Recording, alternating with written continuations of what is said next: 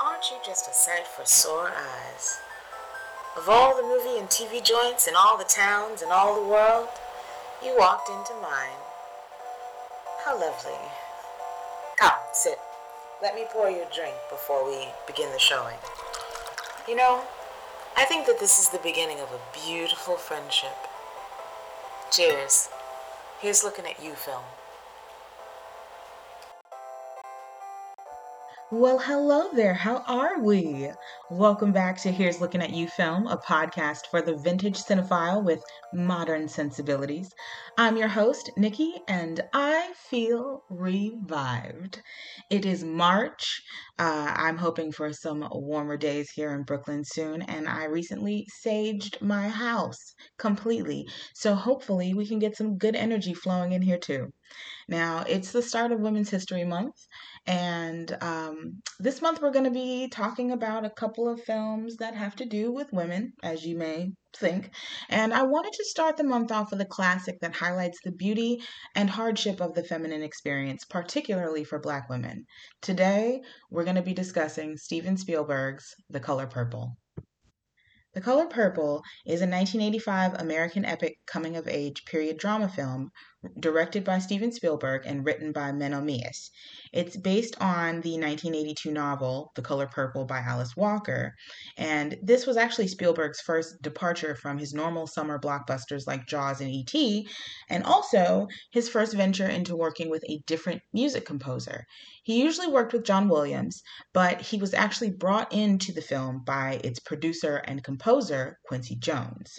Spielberg kind of felt that his knowledge of the Deep South was inadequate and that the film should be directed by someone of color, so he didn't want to do it at first. Now, Alice Walker, the writer of the original novel, had her hands all up and through this film because she wanted to make sure that the black characters were depicted with honor and that the staff working on the film was at least 50% black or minority. She was also skeptical about Spielberg, but she was actually convinced otherwise after watching E.T. and felt that he was a brilliant director for this film. Spielberg actually waived his usual $15 million salary um, in took the Directors Guild of America minimum of 40k for this film. So he took a lot less money than he usually took to direct this beautifully black classic film. So um, I kind of give him a little bit of props for that. Now, this is an all star cast as we know them like now. Goldberg, when Whoopi Goldberg auditioned for Steven Spielberg, and Quincy Jones and Michael Jackson were also there. Um, her audition was her performing a routine involving E.T. being high, being arrested for drug possession. Uh, at this point, she had only been in one film, and she was only really known for her stand up. Oprah was literally just a radio and TV host at this point, but Alice Walker insisted on casting her for this film. She wanted to hire non well known actors to sort of mirror the growth from obscurity that her characters went through in the novel. And we know a lot of these actors immediately by name now. So it's interesting knowing that these were all relatively unknown people back in the 80s when this film was made. So our cast list is Whoopi Goldberg as Celie Harris. Um, Desreta Jackson plays a young Celie Harris for about a third of the film, and she does amazing. Uh, Danny Glover plays Mr. Albert Johnson. Oprah Winfrey plays Sophia. Margaret Avery plays Shug Avery, um, but the singing voice is actually Tata Vega. Um, Akusa, Akosua Busia plays Nettie Harris. Adolph Caesar plays um, M- Mr. Johnson, which is Mr.'s dad, like old Mr. Okay. Um, William Pugh plays Harpo Johnson, uh, Mr. Son. Uh, Rae Dawn Chong plays Squeak. Laurence Fishburne plays Swain. Carl Anderson as Reverend Samuel. Gran Bush as Randy. Dana Ivey plays Miss Millie. Bennet Guillory plays Grady. James Tillis plays Buster. And Leonard Johnson plays Paul Harris, who is Celie and Nettie's dad. So, a lot of these faces, if you watch this movie, you'd probably recognize a lot of these faces from movies and shows from the late 80s, um, throughout the 90s, and the 2000s, um, even beyond Whoopi Goldberg and Oprah Winfrey. Even some of these names that you may not recognize, you'd recognize their faces if you saw them. Now, Spielberg had actually pursued um, Chaka Khan and Tina Turner to play Shug Avery, but both of them ended up turning it down. Um, Patti LaBelle and Sheryl Lee Ralph actually auditioned, and Phyllis Hyman was also considered. Um, and even though um, Margaret Avery, who played Shug Avery, had some singing experience, experience, they actually had her singing voice dubbed by Tata Vega. Now that we have our players, let's press play. Our film begins with the sound of birds, crickets, lovely outdoor sounds. There's purple font on black te- on a black screen that tells us that this is a Steven Spielberg film. The color purple. The cast list is accompanied by no music, only the peaceful sounds of the outdoors. Faintly we hear the sound of two girls playing a patty cake game, but with these words. Me and you us never part, Maki Dada. Me and you us have one heart, Maki Dada. Ain't no ocean, ain't no sea, Maki Dada. Keep my sister away from me, Maki Dada. They laugh playfully as the film fades in on a beautiful garden with purple flowers. We see two young girls frolicking through these flowers. One girl in a blue dress is running full speed ahead, carefree and full of laughter. This is Nettie. The other, older, wearing brown, is a little bit more subdued, holding her hat as she struggles to keep up. This is Celie. Now, never one to leave her girl behind, Nettie turns around and runs back for Celie, grabbing her hands and encouraging her to run faster. She's having a pretty hard time running though. probably because She's pregnant. Pregnant, pregnant. She stops for a moment to catch her breath, but just then her father emerges to tell Celie and Nettie to head back in for supper. Casually, this man looks at Celie and says she has the ugliest smile on this side of creation. And she hurries up to cover her smile, but Nettie grabs her hand and pulls it back down. Don't cover your smile, sis.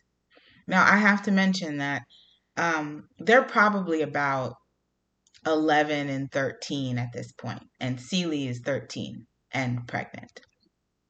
We quickly jump to Celie wailing her way through childbirth on a winter night in 1909.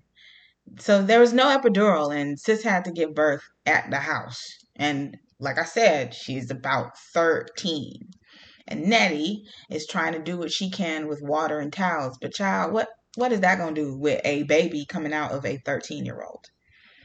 Their dad comes in during this painful birthing and says, Ain't you done yet? Sir, sir. But Nettie smiles.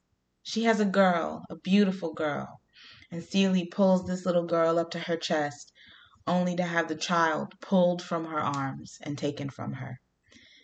He says, You better not tell nobody but God. It would kill your mama. And Celie is devastated because that's her baby that she carried in her belly for nine months. But the daddy is her daddy.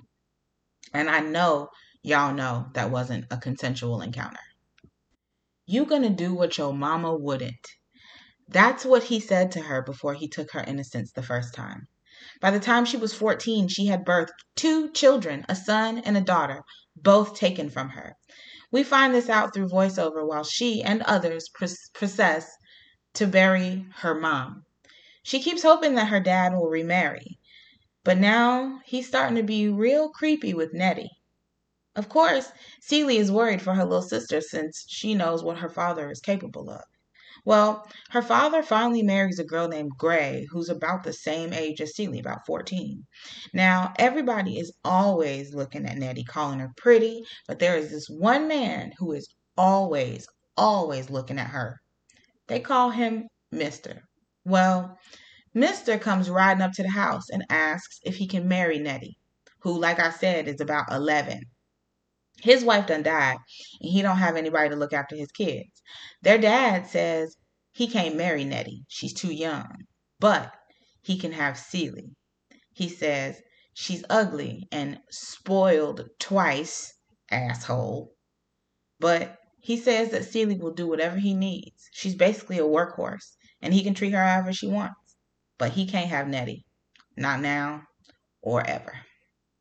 So Mr. asks if he can have another look at Celie since he ain't never really paid her no mind. Now, I'm not finna sit here and talk about her because I think that the girl that played Celie was really pretty, but I know that the idea was that she was not in this novel was that she wasn't supposed to be that attractive. Um, she's still young and making faces at Nettie through the window while Mister kind of just looks her over. He ain't happy, but I mean, he'll take her. He needs somebody to take care of his house. So he rides his horse back to the house and makes Celie walk behind him carrying all her own bags in the snow. And like I said, she is like 14. They get to the house and the kids, his kids are already outside. And he tells them that this is their new mama. And the oldest boy, Harpo, who at this point is probably about eight, says, She ain't my mammy, and throws a rock at her head. And Mister starts chasing the kids with a belt, and the kids laughing because, you know, they ain't got no sense. And Celie is literally bleeding out of her head on the ground, y'all. And literally nobody cares. She leaves a big red handprint on a rock covered in her blood. No one cares. Now, I just told y'all nobody cared. Now, that night with a bandage around her head because she done got knocked out, Mister just does his business on top of her. You know, he he does it to her. And it's certainly it's not sex what's happening. She sneezes in the middle of it and he just kind of like covers her mouth. She doesn't cry or anything. She just tries to think happy thoughts, tries to think of Nettie, and just tries to get through it. And she looks over and sees a picture on the nightstand of a beautiful smiling woman. And she knows that whatever Mister is doing to her, and he's done that he's done it to that lady too. And I mean maybe she likes it, but Celie don't. The next morning, Celie wakes up to get the house in order and it is in shambles. Mister doesn't clean, and clearly the kids are horrible, so this place hasn't been cleaned since their mom died. But she gets to work, cleans the place from top to bottom, everything. Now, she's trying to comb the daughter's hair, but it literally hasn't been combed since their mom died. And this little girl is probably about five. Mister's telling her to shut this little girl up, but obviously pulling through this very tangled hair that has not been combed in many months is hurting her. So Celie tells Mister that she may need to shave this this hair off, and she can't stop this girl from making noise. It's hurting her. Mister has a bright idea. He gets up and slaps Celie in the face for talking back to him. Hmm. So now it's been a few months. Celie's in town and she thinks she sees a baby that may be her daughter Olivia, that she hasn't seen literally since she birthed her and was snatched from her arms. She starts following the woman holding her, trying to get a closer look. And eventually she asks her a few questions about who the daddy is. And she says, Oh, his name's Samuel. And then she asks to hold her. And she starts to rock her and hold her affectionately, even asking what her name is. And the mom says her name is Pauline, but she calls her Olivia on account of her old eyes. And of course, Celie doesn't want to let her go because she just knows this is her baby, but she does. Back at home, Celie gets a huge surprise. Nettie! She says she couldn't keep her dad off of her, unfortunately. So she wants to know if she can stay with Celie and her new family. Well, of course, Celie is happy to see her and happy to have her.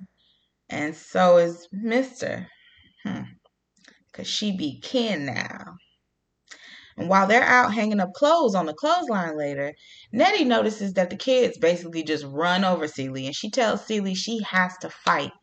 And Celie says all she knows how to do is stay alive. Whew, Lord. Uh, that's a word, honey. So Mister comes out to tell Celie that the kids need their supper, but not before telling Nettie how pretty she looks. Baby girl has literally left the lion's den just to end up in the lake with a crocodile. It is so sad. But late at night, they stay up like two young girls, because that's what they are, giggling and joking about Mister and how mean he is to Celie and how she say he say you need to do the washing, cleaning, and you need to take care of the children. You need to cook my supper. You need to shine my shoes. All the things that Mister asks her to do, but always want to be up under Nettie.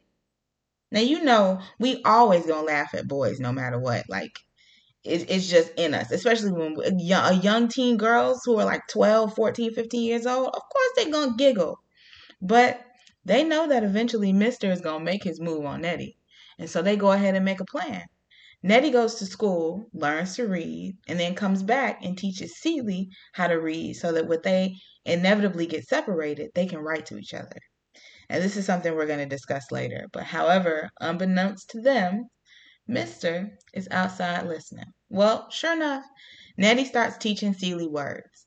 She writes the words down and puts them on whatever it is. So the word apple sits on the apples, kettle sits on the kettle, like flashcards in real life. And they're having a blast spelling and saying words. S L E E V E, sleeve. H A I R, hair. W I N D O W, window. Mr. M I S T E R, period. His mean ass had to pop up and ruin their fun. Anyway, Celie was getting better and better, even was reading books like Oliver Twist. But Mister always got his eye on Nettie. One day, Nettie is headed off to school when she notices Mister following behind her on his horse. And she's walking. He goes around on one side of some trees while she goes the other way, and he's mad creepy, not talking, not saying anything, just tipping his hat at her through the trees and smiling, and she's clearly trying to hurry away. She gets to the other end of the trees and the horse comes out, but no mister on it. But she just keeps walking. And he comes out laughing, kind of circusy, sort of like um like he's trying to be fun. Even have flower petals fall out of his hat when he takes his hat off. And she keeps saying she has to go to school. I have to go. I have to go to school. But Mister starts to twirl her and try to make her kind of dizzy. And then he tries to pull her behind a tree and take her. But she runs screaming like a thief in the night, even tossing her books out of her bag because she hit him in the fucking crotch and ran away. Yes, queen. But of course, Mister is livid. So he throws her out. Celie begs him. Nettie begs him. Nope. This shit is heartbreaking. They're trying to hold on to anything so Nettie can stay. And Mister is literally dragging and throwing them like rag dolls. He throws her out. She looks at him and says, Why? Why? It's so heartbreaking. Now, she already says she was never going back home with her dad. But Celie tells her to write. And Nettie says, Nothing but death can keep me from it. This is the first scene that makes me cry every time I watch it. And this is only about 30 minutes in.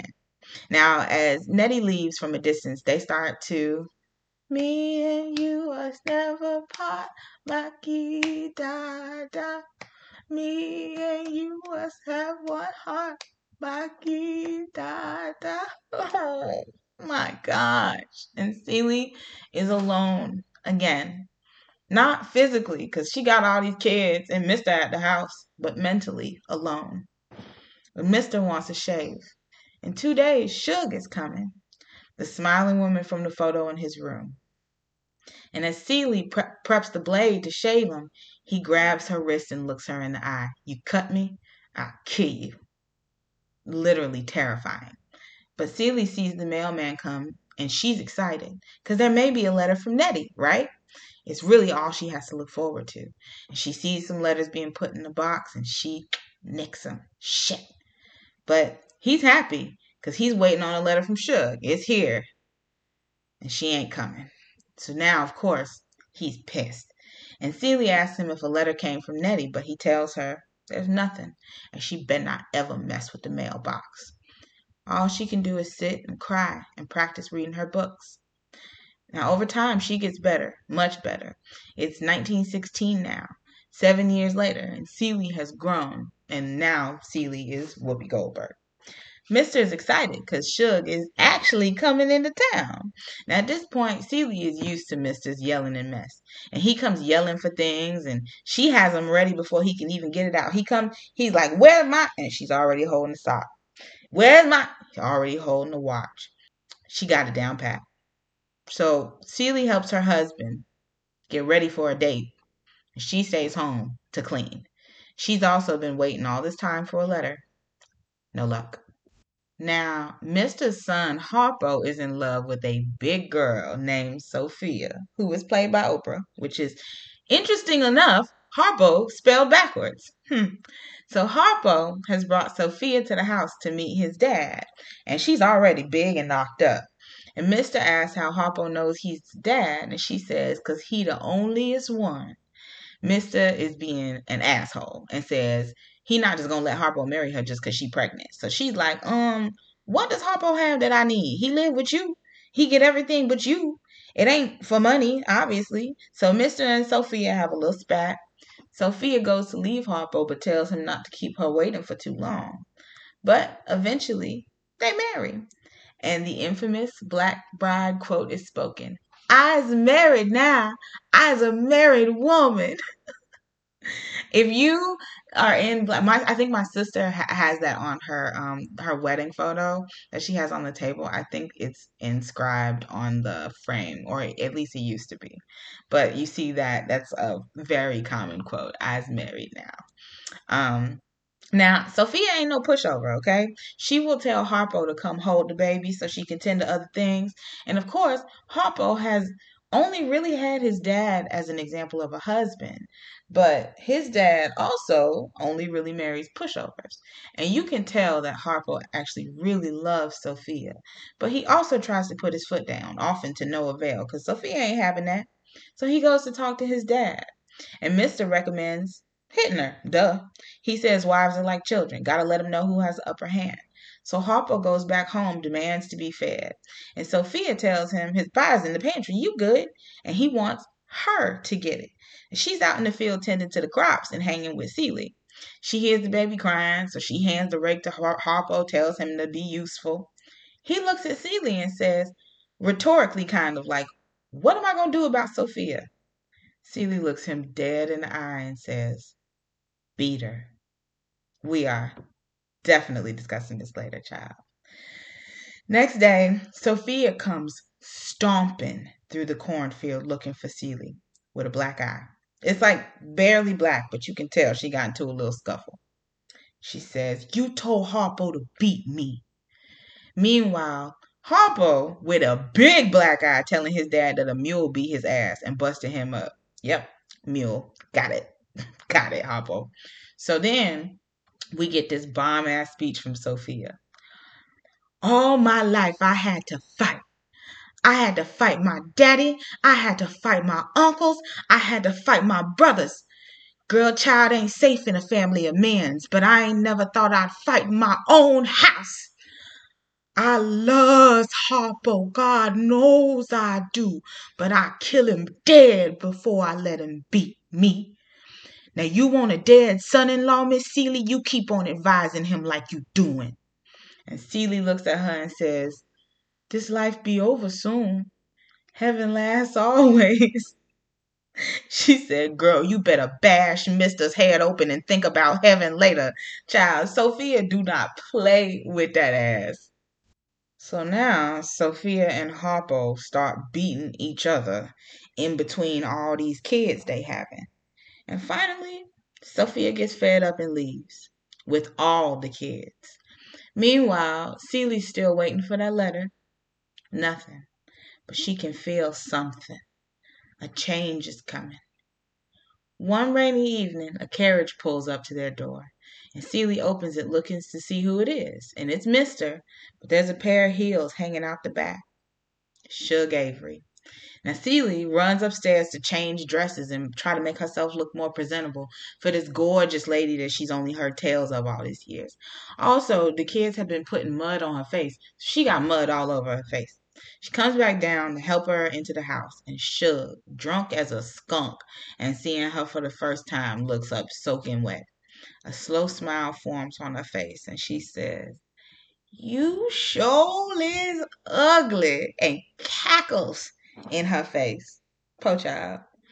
Now, Shug is mean to Albert, saying she don't need no boy who couldn't say no to his daddy and marry the woman that he loves. She needs a man. He trying to tend to her every need, and Shug don't want none of it. And this whole time, Celie didn't even know Mister's name was Albert. So now he downstairs trying to cook for Shug, the truest definition of if he wanted to, he would. Okay. Celie is giggling, watching him stumble around like a child in his own kitchen, not knowing where anything is. He trying to get the stove hot. It's not heating fast enough with the wood or the paper. He hitting his head on stuff.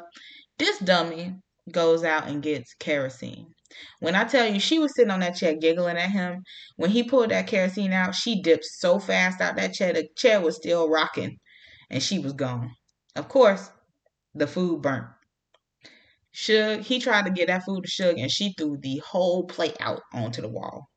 So now, Celie make breakfast. Pancakes, eggs, grits, biscuits, a huge piece, a huge honk steak sized piece of country bacon and coffee. Slid the plate on in quiet and fast. Didn't even say nothing. And then she sat back outside the room and waited. Shug ate all that food. Still mean as all hell, but she took that food. Now later, Celie is trying to give her a bath and Shug is getting drunk in the tub. Celie asks her if she has kids, and she says her kids are with her parents because she thinks kids don't come out right if their dad ain't around. And through red and teary eyes, she said, All children got to have a pa. She asks Celie if her dad loves her. Celie gives her a like a look. It's like a hard to describe look, but it's like it's like if you only knew how much my dad loved me. No, but yes. Mm-hmm. Shug tells Celie, "My pa loved me. My pa still love me, except he don't know it." Shug clearly has like daddy issues to the max. Like she ain't talked to Celie about much of nothing, but she out here talking about her daddy. Meanwhile, Albert dad showed up a short man, but still sizes Albert up like he's a small boy until he sits down. He's come over to chastise Mister for taking Shug in. Even after all these years and all his wives, he still offers his disapproval about Shug. And while he's out there talking shit, Steely, Celie spits in his water before she offers it to him, and he drinks the whole glass. Now, six years later, it's 1922, and Harpo is busy, busy, busy. He and his fine ass friend Swain, who is played by a young Laurence Fishburne, who was fine, fine, have been working on building a juke joint, a club of sorts back in the woods, appropriately named Harpo's. And Shug Avery is performing on opening night. Now, this is the first time we actually get to hear Shug sing, and sis can blow. She has on a red sequin dress and a headpiece with feathers on top, and she sings with her whole body. And men are eating it up, with one guy even saying, I'll drink your bath water. Now, of course, Mister is smitten. And Celie's there too, with a little gleam in her eye, because you know she little smitten too. Everybody is all over each other, but people are talking shit about Celie because she dressed so fa- plain at this like fun juke joint, but you know she ain't never phased. And there's also a church service that's going on right across the way. So the whole scene, there's a lot going on. While Harpo is greeting people, he also gives a little kiss to his new lady, Squeak. Huh. Now, after a rousing musical number, Shug pauses and announces, This one's called Miss Celie's Blues. And of course, she looks right at Celie and she says, She scratched it out of my head when I was ailing. Now, Mister looks downright sick because Shug ain't never wrote a song for him. But Celie, she's the center of the room right now. And Shug comes right over and sings to Celie. Now, I'm not going to sing the whole song. I'm just going to sing the beginning. And then I'm going to just read you the lyrics of the song so you can know what they are. Sister, you've been on my mind. Oh, sister, we're two of a kind. So, sister, I'm keeping my eye on you. Okay, that's all I'm giving y'all. Um, I bet you think I don't know nothing but singing the blues. Oh, sister, have I got news for you? I'm something. I hope you think that you're something too. Oh, scuffling. I've been up that lonesome road and I seen a lot of suns going down. Oh, but trust me, no low life's gonna run me around. So let me tell you something, sister. Remember your name. No twister gonna steal your stuff away, my sister. We sure ain't got a whole lot of time. So shake your shimmy, sister. Cause honey, the shug is feeling fine. Yes, girl. I literally get choked up every time because it's such a beautiful moment between two women, with one woman basically telling this other girl, Don't let nobody steal your shine. Hold your head up. These men ain't shit. Sister, it's me and you.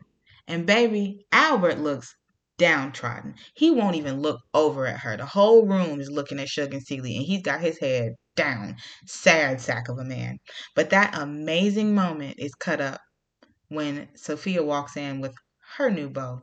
And she's blabbing about how the place used to be her house and how it used to look. And she spots Celie and greets her so warmly, saying how good it is to see her. And Albert tells her to pull up a chair. And once she introduced her friend, Henry Broadnax, with his cute ass dimples, Albert asks where her chillin' are. She say, at home, where y'all? I love her. So this whole time, Harpo is hiding in the rafters and he falls right next to this table. He falls out of a roof like at least I think four or five times during this movie. And he starts saying how she should be home with the kids. She ain't phased by this man, and Henry is chilling too. All of a sudden, Harpo grab her hand and say, "Let's dance." Henry looks over at Albert and says, First time I ever been knocked out without a punch. now, Sophia is all giggles. And at first, Harpo's trying to keep a mad face, but he can't because Sophia is his boo. But mm, Squeak come around that corner and she is not happy. Harpo! Who this woman? and Harpo's like, oh, you know who this is.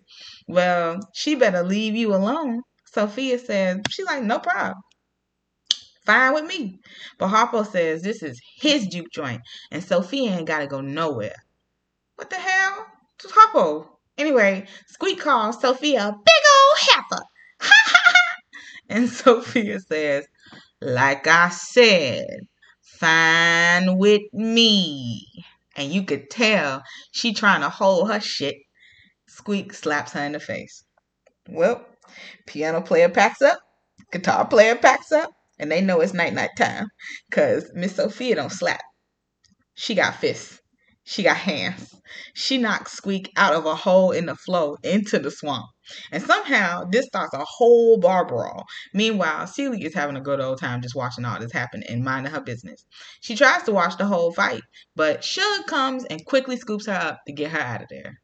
They go back to Shug's dressing room, and Shug lets Celie put on the red sequin dress she had on, along with a big red headdress. Celie comes out awkwardly strutting, and Shug is like, Yes, girl, you could catch a fish without a hook trying to boost my girl head up. And Celie is smiling, but you know, she always covers her smiles with her hand. Why you always covering up that smile? Show me that smile, pretty girl.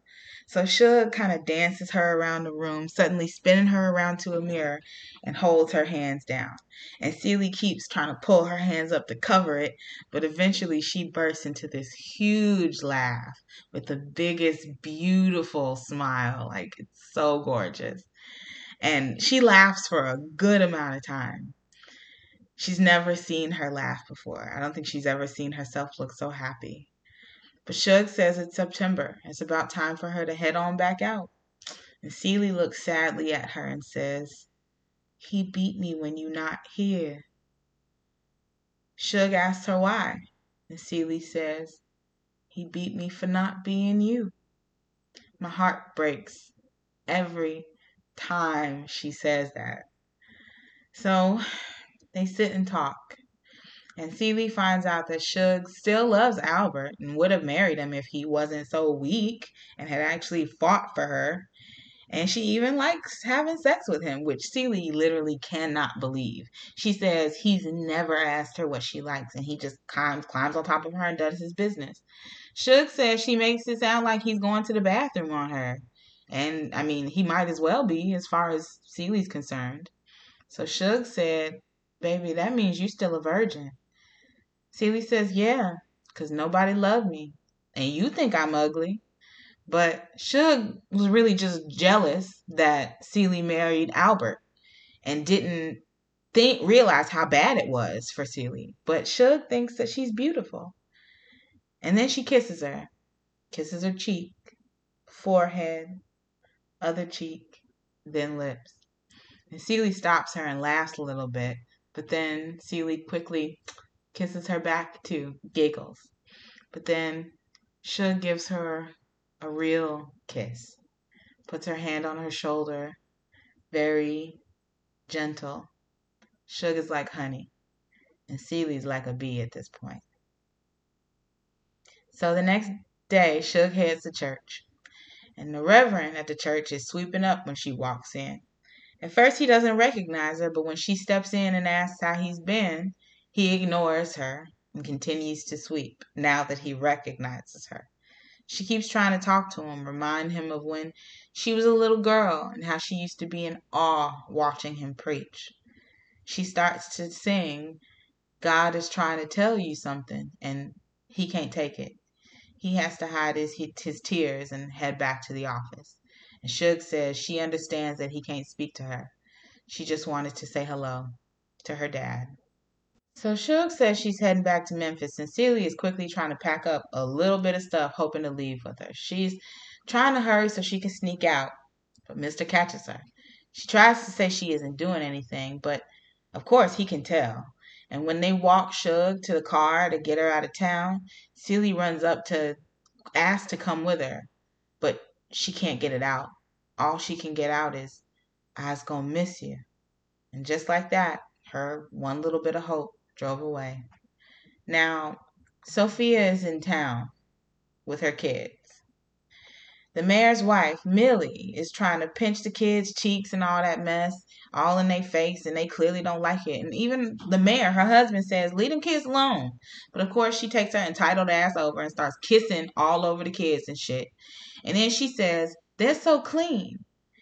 And asked, Mill- I asked um, Sophia, Would you like to be my maid? Now you know Sophia got a grade A attitude, and she ain't no fucking maid. So she says, "Hell no." What? Hell no. So now the mayor walks over and asks her to repeat herself.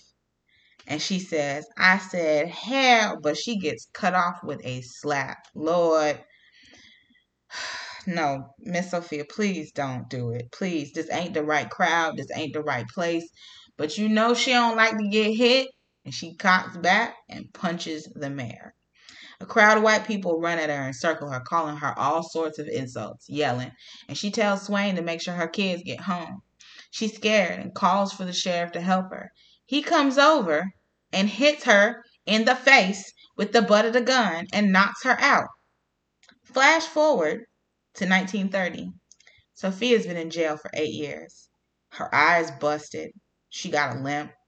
She is a pitiful shadow of her former self, hardly even talks. And the mayor is bailing her out to be Miss Millie's maid. Literally adding insult to injury. She is injured and they are adding insult to it. But Sophia is docile. And now she's stuck with Millie forever. And Millie is a talkative and very annoying woman. Sophia's been teaching her to drive, and she is not good at it at all. They get back in the car, and Millie tells Sophia that since the next day is Christmas, she's going to drive her home and let her stay all day. So she literally has not seen her kids before, since before she went to jail. Before she leaves, um, Sophia spots Celie. and Celie gestures for her to keep her chin up, just real quick. And Sophia looks at her and says, Thank you. Next day, these kids get to see their mom that they haven't seen in literally eight years. Her youngest comes and says, My name is Emma. I'm very pleased to meet you. It's a beautiful family moment. Millie leaves and says she'll be back to pick Sophia up around five. And Sophia goes in the house and there's so many people there and she starts to cry because she says she don't even know them anymore. And she is surrounded with love and hugs. Outside, Millie can't figure out how to leave. The guys are trying to help her, but of course, she panics because it's a whole bunch of black dudes surrounding her car. She's screaming about how she's always looked out for the colors and please leave her alone, don't touch her. Sophia comes out to check on her and she starts saying that these colored boys attacked her and crying and saying, How could you leave me alone for this long? So, even though Sophia was supposed to be able to be with her family all day, she has to drive Millie home and literally got to be with them for about 15 minutes. Oh, okay. So it's 1936, six more years have passed. Albert and Celie wake up to the sound of a honking car horn. Shug is here, and this time they're both excited. They jump up, throw on robes, and run out to greet Shug. And apparently, her new man, Grady, her husband. Surprise! Well, after a few drinks, Albert and Grady are chopping it up, having a good old time, talking about how they done both had Shug. Meanwhile, Shug runs out to see if she's got some mail. And while she's out there, she sees the Reverend riding by and quickly tries to tell him that she's married now. But he keeps on riding, he's gone. So Shug checks the mail, heads back in, tells Celie to come upstairs with her. In her hands, she has a letter addressed to Celie from Nettie. Celie drops the letter, can't even hold it. It's from April 18, 1935, a year before, and it's taken that long to get there. Nettie says she's been writing, but she's sure that Albert's been taking the letters, so she only writes on Christmas and Easter now in case he gets some like holiday spirit or in case it just gets lost in, among some of the holiday mail. More than anything, I love you and I'm not dead. Wow. Like just the comfort of knowing that Nettie is still alive. So basically, what ended up happening was the lady that Celie met in town with the baby that she thought was Olivia, um, her and her husband Samuel are super religious, super nice. They ended up taking Nettie in, and Nettie found out that they had adopted two children, Olivia and Adam. And Nettie is taking care of them now. So they're actually with their family. Her kids and Nettie are all alive. So while the men are drunk, Celie and Shug start looking for the lost letters, and they tear that place up. Drawers, cabinets, trunks, until Celie sees a hole in the floor. He's got naked pictures of white ladies and some money and the letters. So many letters. She's been writing her all this time. She and Shug put them in order by postmark, and she found out all about Nettie's adventures, including taking a mission trip to Africa. Her children and her sister have been in Africa. Meanwhile, in between reading these letters, you could tell Celie is fed up with Albert, and it's starting to show. And these letters that she's reading are descriptive, filled with the sights, smells, and sounds of her travels. As she's finishing one of the letters, lost in this world, Albert comes and slaps her on the face so hard that her nose bleeds, all because he's been calling her for a shave, and she didn't hear him. Out by the water, Shug asks some kids that are passing by where Celie is, and the kids, they say that she's at home, about to shave Mister. Now, Shug was painting her nails, but she slowly stops when she realizes what may be about to happen. Celie is sharpening that blade with malice in her eyes. And this is intermingled with clips of uh, Nettie and the kids at an African tribal ceremony where the children coming of age have a small cut put on their face. Albert insults her, calls her slow, and screams at her to hurry up. Do me right now. All right.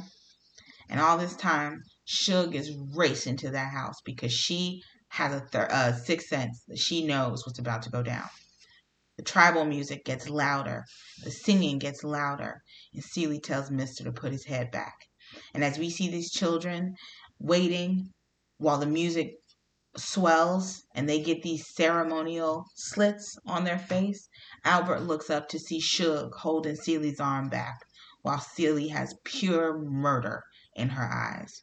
Shug says, I don't think this blade looks sharp enough, but Albert knows what's up. He gets it.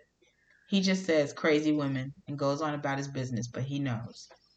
So that evening they have dinner. There's Celie, Albert, Albert's daddy, Shug, and her husband, Squeak, Harpo, and Miss Sophia was able to come on home. She says she confused, but she there. So Shug tells Albert that she and her hubby are heading out soon, and they're taking Celie with them. Well, he clearly ain't having it, but Celie ain't having nothing that he's having, so she's about to let him have it. Thank you very much. She says he took Nettie away from her the only one that loved her, the onlyest thing in the world that loved her. But she says that Nettie and her kids are coming home and they all gonna whoop his ass. And she says Albert's kids made her life hell, but that's because they daddy is dead horseshit. Now Squeak laughs, and Harpo tells her it's bad luck to laugh at a man. Well, Sophia at this point starts cackling, like crazy cackling. She says she's laughing because she's had enough bad luck to laugh for the rest of her life. She looks at Celie and says she knows what prison is like. She know how Celie feel. To want to sing and have it beat out of you. Want to go somewhere, can't. But she said that day that she saw Celie at the store with Miss Millie, she said, I know there's a God. I know there's a God, and one day I was going to get to come home. Well, Albert throws his dumb ass two cents and says he not gonna give Celie one dime, and she goes off. She said, Did I ever ask you for anything? I never asked you for anything, not even your sorry ass hand in marriage. Now, Squeak says she going with Shug and Celie too. And while we at it, her name ain't Squeak. It's Mary Agnes. Thank you. So now Albert's dad says he's crazy to let these women insult him at his own table. He tells Celie, um, so now um, Albert tells Celie that Shug has talent, but she's ugly, skinny, shape funny, and scared. She asks him if any more letters came. He says, could be, could be not. My good girlfriend, Miss Celie, grabbed a knife, put it right to his throat, and said, I curse you. Until you do right by me, everything you think about is going to crumble. Queen, yes, yes. I think at least 60%, I know at least 60% of black women, I don't know about the other women, all the other women, but women who have seen the color purple at least, I think at least 60% of them have said this, at least in their head. Because I know I done said, until you do right by me, everything you think about gonna fail. Whoo! But Shug tells her to just chill, go to the car. And Sophia is literally crying and saying, He ain't worth going to prison over, girl. Don't switch places with me, baby. And he tries to get his final digs in, come outside to her, and he say, You black, you poor, you ugly, you a woman, you nothing at all. She said, The jail you plan for me is the one you gonna rot in and he tries to pick up his hand and hit her one more time. And she put that hand up like she got the fucking force. Like she is a jedi. Stops him in his tracks. She said everything you done to me already done to you. I'm poor black. I may even be ugly but dear god i'm here Yo, I think this is like the third or fourth point, like where I cry every time I watch this movie. Everything she been through, and she rides off with this big smile on her face. Says, "I'm here, dear God, I'm here." She went from saying, "I don't fight, I just do what I do to stay alive," to being able to say, "I'm here." Jesus. Woo. On a train, there's a girl in a white dress that's running beside the train that they're on, and she's waving. And she looks just like Nettie as a young girl. And Celie takes a handful of chocolate coins and throws them to the girl, and it's this beautiful moment. Back home, it's all bad for Albert. His farm is run down, houses in shambles. He drunk all the time at Harpo's. He's at last call, and Harpo and Sophia are coaxing him to head home. Before he leaves, he's drunk singing, But he turns and tells them that it's nice to see them back together again. And this is probably the softest moment that we've seen him have this whole time. Celie now has come back into town. Her dad died. Well, the man she thought was her dad. Apparently, Nettie told her that her real dad was lynched when she was, and her mom married this new guy when she was about two years old. So, Pa, not Pa. Her kids and her siblings. And the old house, her old house, actually belonged to her mama. Her well, her it belonged to her real dad. Her dad left it to her mom, and then her mom left it to her. So now that her stepdad is dead, the house belongs to Celie. So she's got a house. She ends up opening a tailor shop in town, making one size fits all pants. She is doing well. So one evening, she's helping Sophia and Harpo find some like a little matching pants set, and she glances out the window to see Albert waving. Ciao. Bye. Meanwhile, she and Sugar okay, but you know, like not okay. Still longing. And they end up having a conversation about how God needs you to admire his work. And Shug says, I think it pisses God off if you walk by the color purple in a field and don't notice it. Everything want to be loved. Us sing and dance and holler, just trying to be loved. Now later on, after this beautiful conversation, they're having a time at Harpo's, and Shug is singing Miss Celie's Blues because Miss Celie's Blues done blew up at this point. Meanwhile, there's a church service going on, and the choir is trying to combat the noise from the club, and they decide to sing "God is trying to tell you something," and so they start, and Shug in the middle of her song stops because you know this is her song she can hear it. Speak, Lord, speak, Lord, speak to me, speak to me, speak, Lord, speak, Lord. The whole joint leaves and follows Shug singing all the way down to the church, all like a, a, a like a parade line, following her to this church. She gets there. She opens the doors of the church wide with the crowd behind her, tears streaming down her face, looking at her father, singing, God is trying to tell you something, singing with her whole chest. This is cry number five for me, I think. He ends up coming down from the pulpit, and she said, See, Dad, even sinners got soul. And he, tears in his eyes, finally hugs her. yes. Meanwhile, Albert back at home gets a letter addressed to Celie to the house from immigration. So he goes right to his lockbox, takes out some cash, heads to the immigration office. Wonder what that's about. Well, a while later, Shug and Squeak are standing outside at um, Celie's home, and they see a car pull up, but Celie isn't expecting anybody. As they emerge from the car, Celie can't believe her eyes adorned in beautiful colors, is her sister, standing with a crew of people. And she calls out, Nettie! And Nettie can hardly get out. See? Oh. They run to each other and they embrace. 28 years later, and it's like Celie is literally a kid again, can't even talk. She hugs Nettie, and then she hugs her children. Adam and Olivia, who have never even met their mother, only knew their embrace for a moment after birth, and that's it.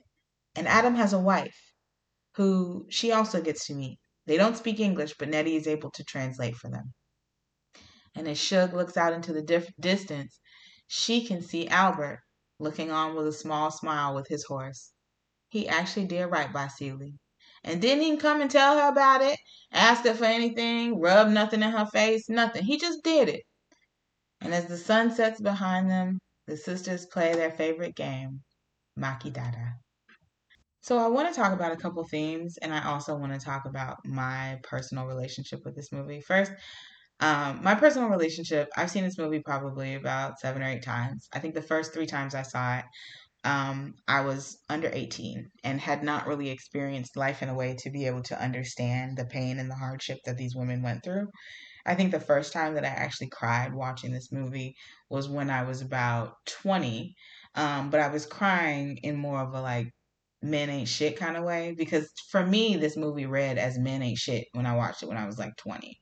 And then when I was like 25, 26, and I got older and I realized how much this story like talked about womanhood and about love in all of its forms, it took on like a whole new meaning for me. And now every time I watch it, I can't help but cry 30 times. Y'all know I cry watching everything, but I cry watching in this movie so much. Um, but I do want to talk about some of these themes that we see in the film. And some of them are very apparent the hardships of women, black, being black, and the black woman experience in this time, and um, like some of the reversal of generational curses. Um, but there are a few things that stick out to me, right? So the first thing is the inevitability of assault, right? Now, when Celie leaves Nettie with her dad, she worries about how long Nettie's going to be able to hold him off. Then Nettie shows up to stay with her knowing that Albert's initial wish was to marry her at the ripe age of 11 or 12 anyway. But it was easier to go there than to continue to live with her father, um, who she knew has access to her that she wouldn't be able to like deny him after a while.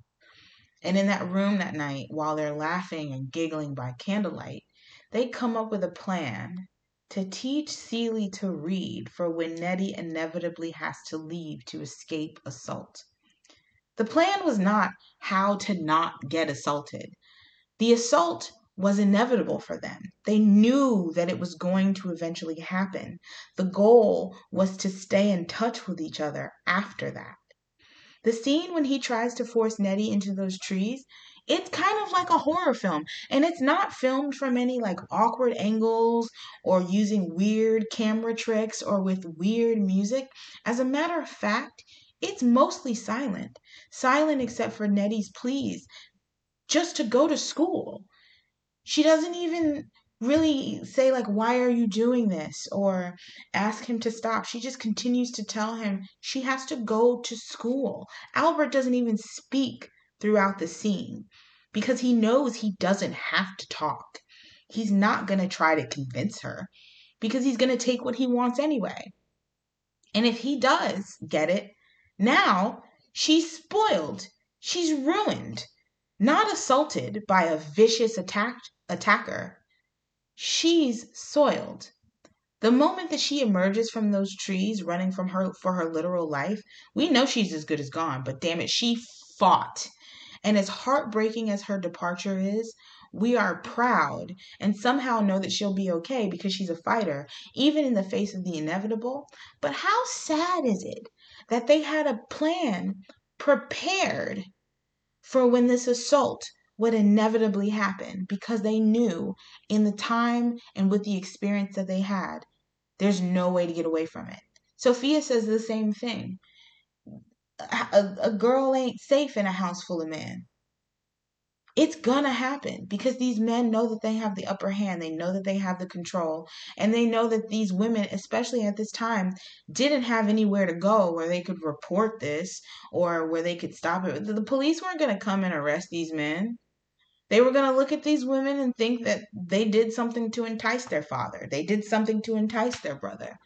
And now it's just more people knowing that they had sex with one of their family members.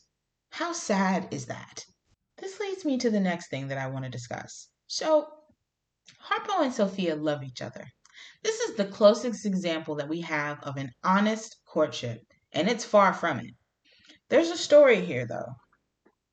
Harpo comes to his father to ask if he can marry Sophia, who is already carrying his child and Harpo clearly communicates that he loves this girl. Albert tries to protest the courtship, much like his father did to him when he asked to marry Shug, who he loved. Here's the difference though Shug was always trying to replace her father. So she knew that if Albert wasn't strong enough to defy his father, she didn't want him and another man would be just as fine. But Sophia loved Harpo specifically loved Harpo. That was who she wanted. He was just the kind of dopey and gentle man that Sophia needed after living in a house with all men, bold, aggressive men, and she was the super strong woman that he couldn't run over, that he had never had in his life. Most of his life, his he'd either had his mother who had passed or Celie, and both of them were docile women who let themselves be controlled and beaten. But abuse is invited back into her home by a woman that she knows and trusts, her own mother in law, Celie. We expect this from Albert. He's been an asshole since we met him. But why would Celie recommend abuse? It's all she knows. She's never had a man treat her with love and respect. Her own father raped her, then called her ugly constantly. She was married off out of her own home into the home of another man who didn't even want her, who would just beat, use, and insult her. Nettie was the only one in her life who treated her like a person.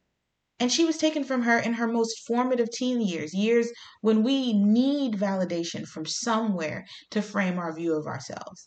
Even more, Nettie is a woman, Nettie is a girl. And a lot of us, we seek the approval of a man. We seek a man to tell us that we are beautiful, that we are valuable, that we are loved, we are wanted. And this was a time when women required a man in order to be able to live, to survive.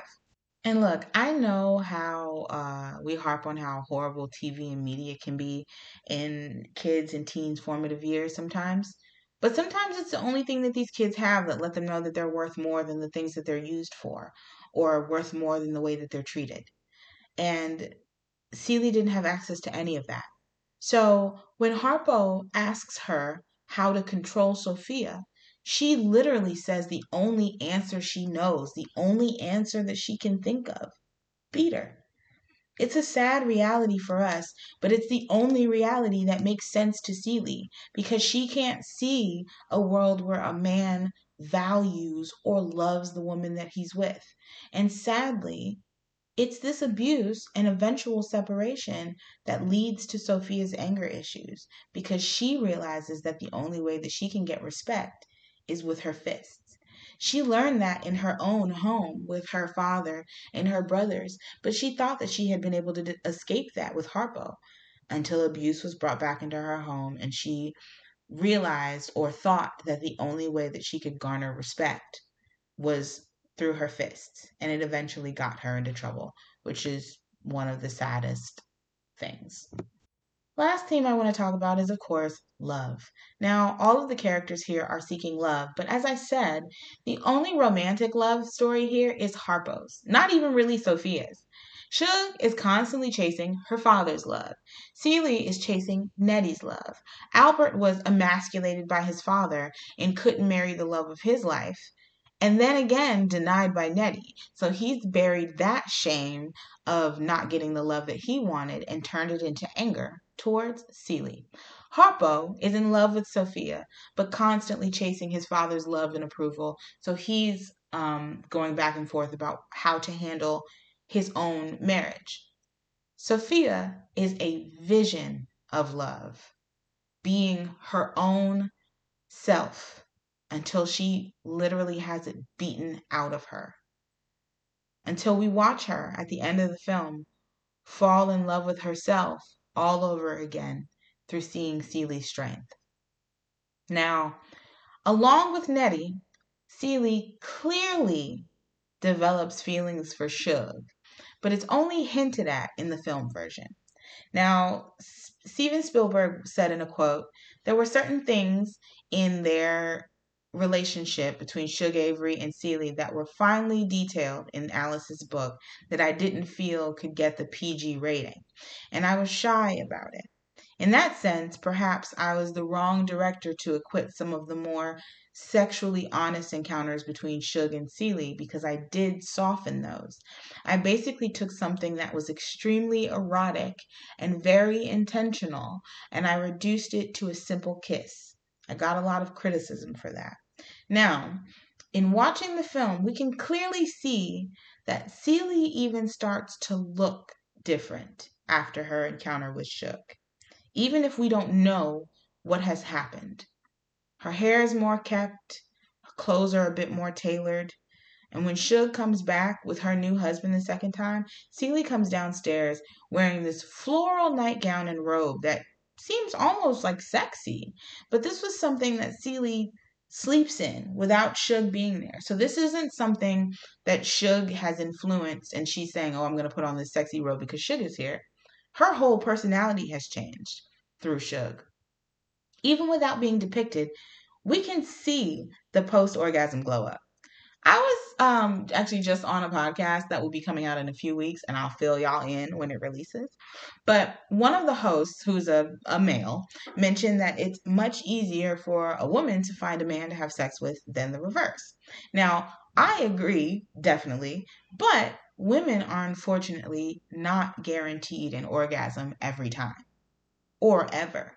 So let me tell you, that first orgasm as a woman will brighten your whole world up. It will clear your acne. It will cure a headache. It'll get rid of a backache. It'll clear your sinuses. It'll um it'll get rid of all of your it'll make your ass fatter, all that. So all this time, Celie has never felt a tender touch. And she gets it from the woman, not only the woman that she's been idolizing from the nightstand, but also the woman that her husband has always wished she was, the woman that her husband has been longing for. And this woman is the woman that makes her feel good for the first time and helps her to see how beautiful she really is. This feeling is even further cemented when Shug ends up being the piece that helps her to hear from her sister again. Shug also takes Celie from that house and finally helps her escape. Shug is the missing piece of her that slowly helps Celie to make herself whole and find the courage to finally live instead of just survive. And once Celie learned to truly love herself, the universe had no choice but to bring Nettie back to her because it was the real missing piece in her life. This movie is beautiful. It was nominated for 11 Academy Awards, including Best Picture, Best Actress for Whoopi Goldberg, Best Supporting Actress for both Oprah Winfrey and Margaret Avery, and Best Adapted Screenplay. But it did not win a single award. And Steven Spielberg didn't even get a nomination for Best Director. It had um, the mo- the record for the most nominations without a win at the Academy Awards since The Turning Point, which came out in 1977 at the time. And it got uh, four Golden Globe nominations, um, Gold, Whoopi Goldberg won Best Actress in a Drama at the Golden Globes, and Spielberg actually did receive a Directors Guild of America award for outstanding directorial achievement for this film. It's an amazing piece of cinema, y'all. It's currently on HBO Max. Um, I mean, unless they took it off and only had it on there for Black History Month, which I hope they didn't because that would suck. But if it's still there, it's on HBO Max, but it's also available for rent and purchase on other platforms, of course. I definitely recommend watching it. The performances are stellar. I can't say enough about how wonderful all of the acting is, especially for it to be this early in a lot of these people's careers. I know I didn't highlight many of the comedic moments in the film, but they're also perfectly timed as well to keep you engaged without feeling off putting and to give a little bit of lightness to the story that may sound kind of heavy. Um, the, mu- the music is of course fantastic. Quincy Jones is an incredible musician and composer. And uh, there are so many good cry moments in this movie. Uh, it's definitely an emotional one so it's probably not like an everyday movie, but it is brilliant. If you have a get together with your girls or a get together with a couple people, or you just want to sit and have a good cry and see women really overcome some shit, I highly recommend giving this a watch. Well, that is all the time we have for today. I am really excited about the movie we're doing next week. We're going to be taking a deep dive into a deeply risque film that changed its genre forever. I don't know if that gives you a clue, but We'll see. Please follow the podcast on whatever platform you use to listen to your podcasts and rate where available.